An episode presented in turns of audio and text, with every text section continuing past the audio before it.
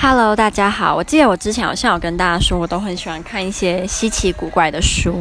那我最近呢，喜欢看两个系列的，然后都是围绕在中国的一条，不对，两条河，一条是长江，一条是黄河。然后它是两个不同系列，也是不同的人写，可是我觉得都是跟河有关，所以就有点像吧。那第一个黄河的是叫做《黄河古道》，那它主要就是在讲黄河。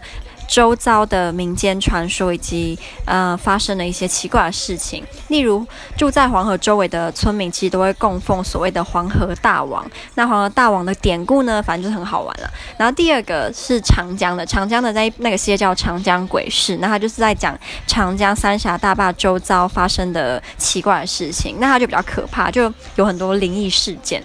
然后我昨天就是晚上十二点多看的，就看到自己都有点发毛，可我觉得很爽，超怪。然后。里面就会提到很多有趣的词，例如“走台”，知道是什么吗？